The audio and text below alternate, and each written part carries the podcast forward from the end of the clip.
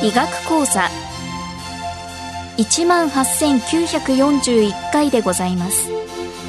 全国の医師の皆様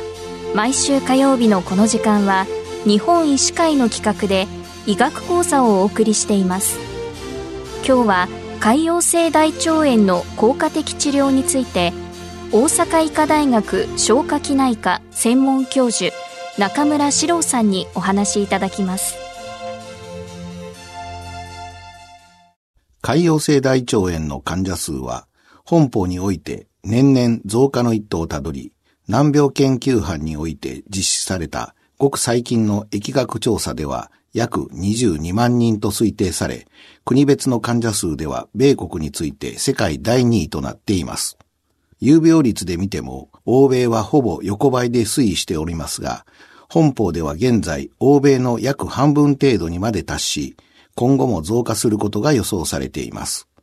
そこで本日は潰瘍性大腸炎の効果的な治療というテーマで、特に基本となるベースライン治療とその最適化を中心にお話をさせていただきたいと思います。潰瘍性大腸炎の内科治療に際しては、まず症状的な重症度と活動性の病変範囲の把握が重要で、それらに内視鏡所見、全身状態、さらには病性なども考慮し、治療戦略が判断されます。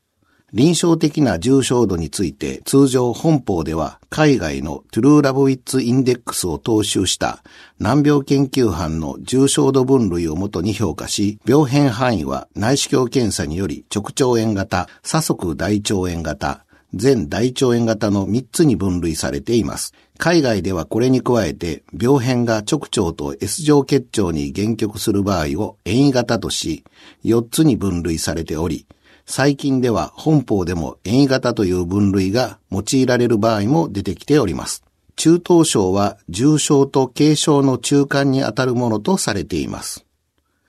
2012年度の難病新規新生児のデータによると、罹患範囲では直腸炎型と左側大腸炎型がそれぞれ約25%程度、全大腸炎型が約40%とされ、症状的な重症度については軽症が約50%、中等症約40%、重症が約10%弱程度と報告されています。潰瘍性大腸炎の場合、発症後の早期に的確な診断と適正な内科治療による介入ができれば、多くの患者さんは比較的良好な治療経過が得られるようになっています。それでは、潰瘍性大腸炎の内科治療の詳細について解説させていただきたいと思います。一般的な非難治性の潰瘍性大腸炎症例に対しては、ファーストラインドラッグとして、ゴーアミノサリチル酸製剤、以下、ゴアサー製剤が使用されます。ゴアサー製剤にはサラゾスルファピリジン、いわゆるサラゾピリンとメサラジン製剤がありますが、サラゾピリンはサルファ剤の含有に伴うアレルギー的な副作用のリスクを伴うため、最近ではサルファ剤を含有しないメサラジン製剤がファーストチョイスとされています。剤形としては、経口薬として錠剤及び下流剤があり、その他座剤と中腸剤も使用可能となっています。ゴアサ製剤による治療が効果不十分の場合、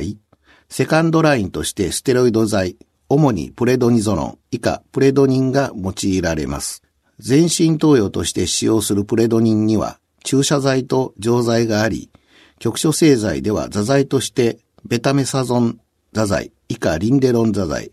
中腸製剤としてはベタメサゾン中腸、以下ステロネマ、プレドニン中腸、以下プレドネマ、そして最近ではアンテドラッグ型ステロイドのブデソニド中腸フォーム剤も利用可能となっています。まず、直腸炎型に対する治療としては、ゴアサ製剤の蛍光剤、座剤、中腸剤のいずれかで治療が開始されます。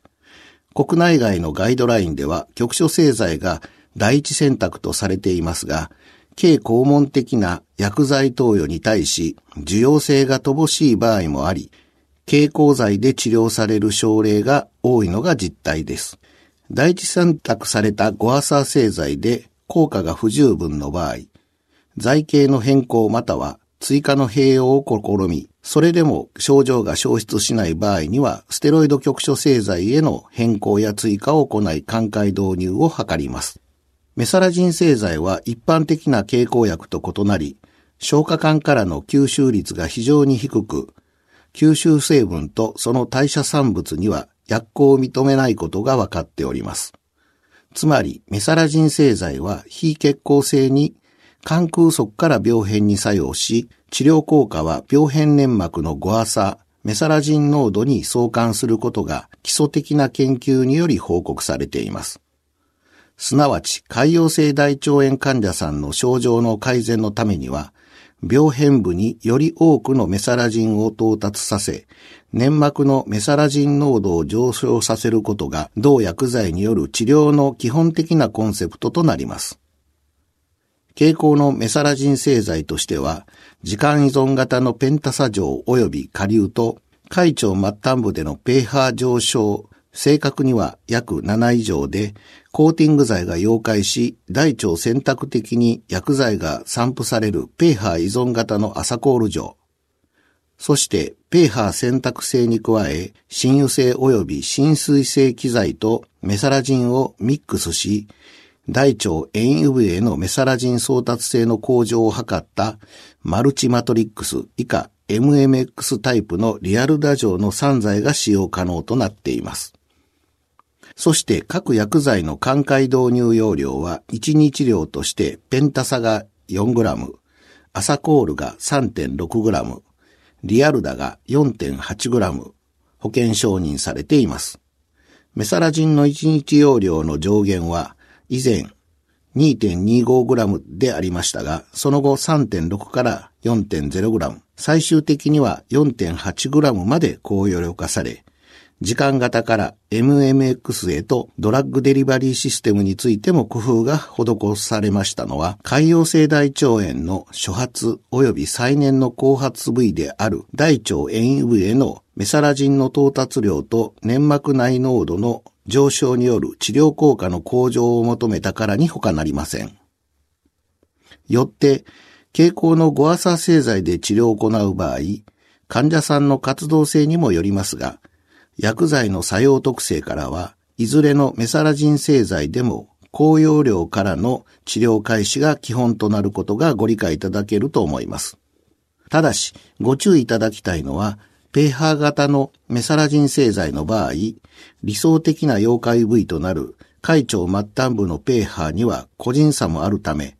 大腸遠位部の粘膜内メサラジン濃度にもばらつきがあり、すべての患者さんで時間依存型よりも高い粘膜内濃度が得られるわけではないという事実があります。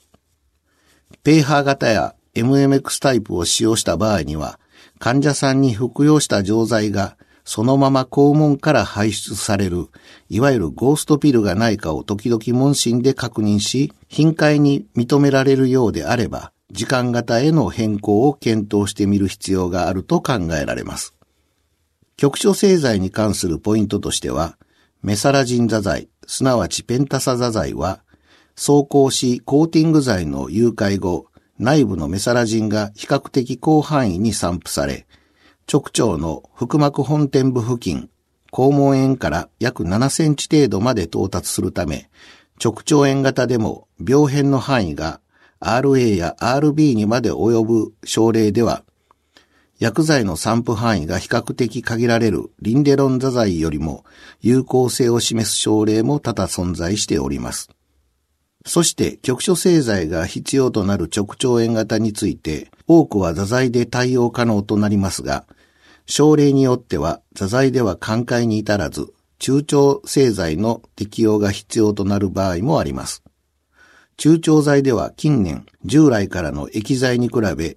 より刺激性の乏しいフォーム剤が登場し、受容性が劇的に改善されてきております。含有されるステロイドもアンテドラッグタイプであることから、全身への暴露も最小化されていることも特徴となっております。次に、左側大腸炎型、全大腸炎型に対する内科治療について説明させていただきます。これらの病形においても、軽症から中等症であれば、まずメサラジン製剤が第一選択となります。ここでも、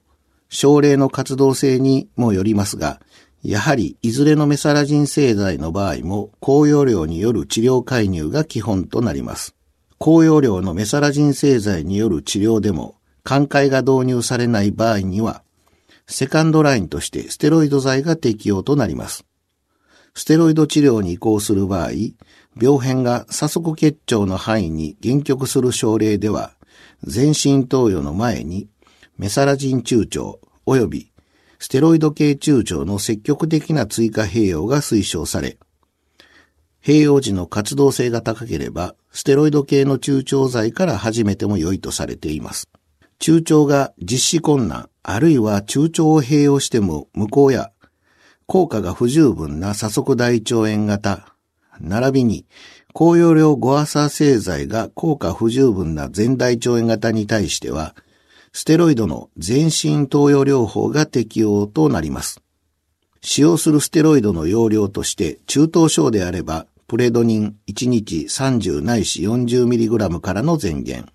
重症例の場合、体重換算ではパーキロ1ないし 1.5mg、1日容量では40ないし 80mg からの前減が開始容量として推奨されています。潰瘍性大腸炎に対する適正なステロイド全身投与療法は、約4分の3程度の症例で症状的な寛解が導入に成功することから、現在でも活動性の高い症例に対しては、良好な確実性と医療経済的にも妥当性のある治療と判断されています。しかし、一方で、適切な容量による治療でも約4分の1程度はステロイドに抵抗性を示し、また、寛解導入に成功した症例においても、寛解後のステロイド減量に伴い、約半数程度の症例で再燃傾向を示す依存性を認めるため、ステロイド全身投与を契機とした効率な難治化は、潰瘍性大腸炎診療における大きな問題の一つと考えられます。これに対し、局所製剤の併用も含めたゴアサー製剤中心の内科治療で寛解導入に成功した症例では、難治例への移行が非常に定率傾向である事実が分かっております。このため、潰瘍性大腸炎の治療に際しては、ステロイド全身投与の回避を念頭に、症例個々の病変や病状に応じてベースライン治療の最適化を図ることは、本症の長期予後を改善する上で診療上のポイントと考えられています。具体的には高容量の経口5アサー製剤と必要な症例に対する積極的な局所製剤の追加併用が非常に重要となるわけです。潰瘍性大腸炎の再燃では全大腸炎型や左側大腸炎型でも再燃の箇所は遠位部にとどまる場合が非常に多く、そのような遠位部再燃を的確に判断し、局所製剤で速やかな対応ができれば、不必要なステロイド全身投与の回避や、患者さんの自己管理による社会生活の安定化、並びに QOL の改善にもつながることになります。潰瘍性大腸炎の活動期では、腸管炎症の刺激により、胃結腸反射や直腸結腸反射が更新し、経口摂取に伴う切迫性の連続的な排便の誘発や夜間排便から最終的には一日を通して腹痛を伴う頻回排便が認められるようになります。大腸での糞便形成については、一般的に小腸から大腸内へ流入した食物残差は、水分吸収に伴い S 状結腸付近ではすでに固形化しているとされています。このため、炎症が大腸の塩分に限局する再燃では、朝方の1、2回の排便では安定時のような有形便の排出を認めるも、その後の頻回排便では大腸内のもろもろとした残差や粘血のみが排出されることとなります。このような場合、患者さんは有形便を認めていても、腹痛を伴う頻回の下痢と血便のみを訴える場合が非常に多く、担当医は活動性をより重度に判断してしまう可能性があり、注意が必要と思われます。外来の問診時には、頻回の排便でも朝方の1、2回では有形便が排出されていないか、担当医の方から正確な排便状況を把握するよう問いかけることが非常に重要と考えられます。有形便の排出が確認されれば、あえて内視鏡検査を実施しなくても、局所製剤で対応できる塩部再燃であることがある程度正確に判断することが可能となります。活動期の中腸療法は直腸血腸反射が更新しているため、特に液体の注入では反射的な腹痛を伴う薬液漏れが生じやすく、受容困難となる場合も多いのが実際です。しかし、薬液の注入前のビオント湯煎や注入の半量からの開始、あるいは注入時間の変更、具体的には寝る前から朝方の連続的排便が落ち着いた後での注入への変更などで受容可能となる場合があります。中腸の受容性改善には一定の工夫も必要と考えられます。しかし、刺激の少ないフォーム剤でも苦痛を伴うようであれば、患者さんにトラウマを残さないよう、早めにステロイド全身投与へ移行すべきと考えられます。このようにベースライン治療を症例に応じて最適化を行うことができれば、非難治療であれば多くの症例で質の高い寛解導入が可能になるものと考えられます。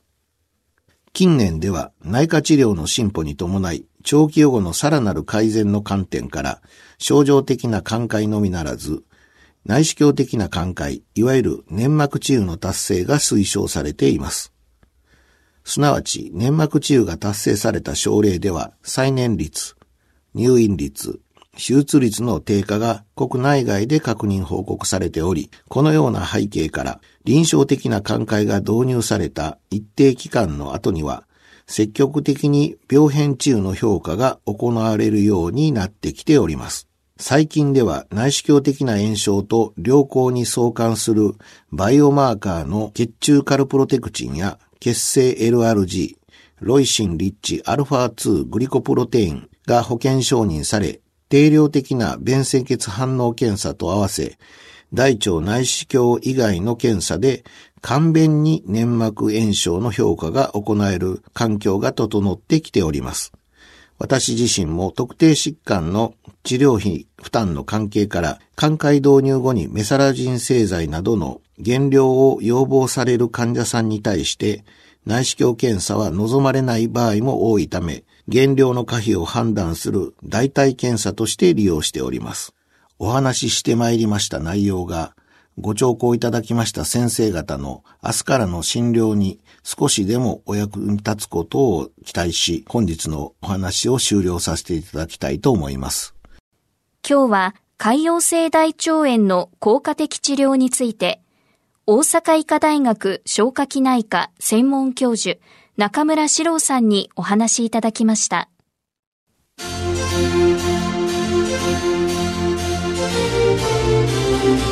それではこれで日本医師会の企画でお送りいたしました医学講座を終わります。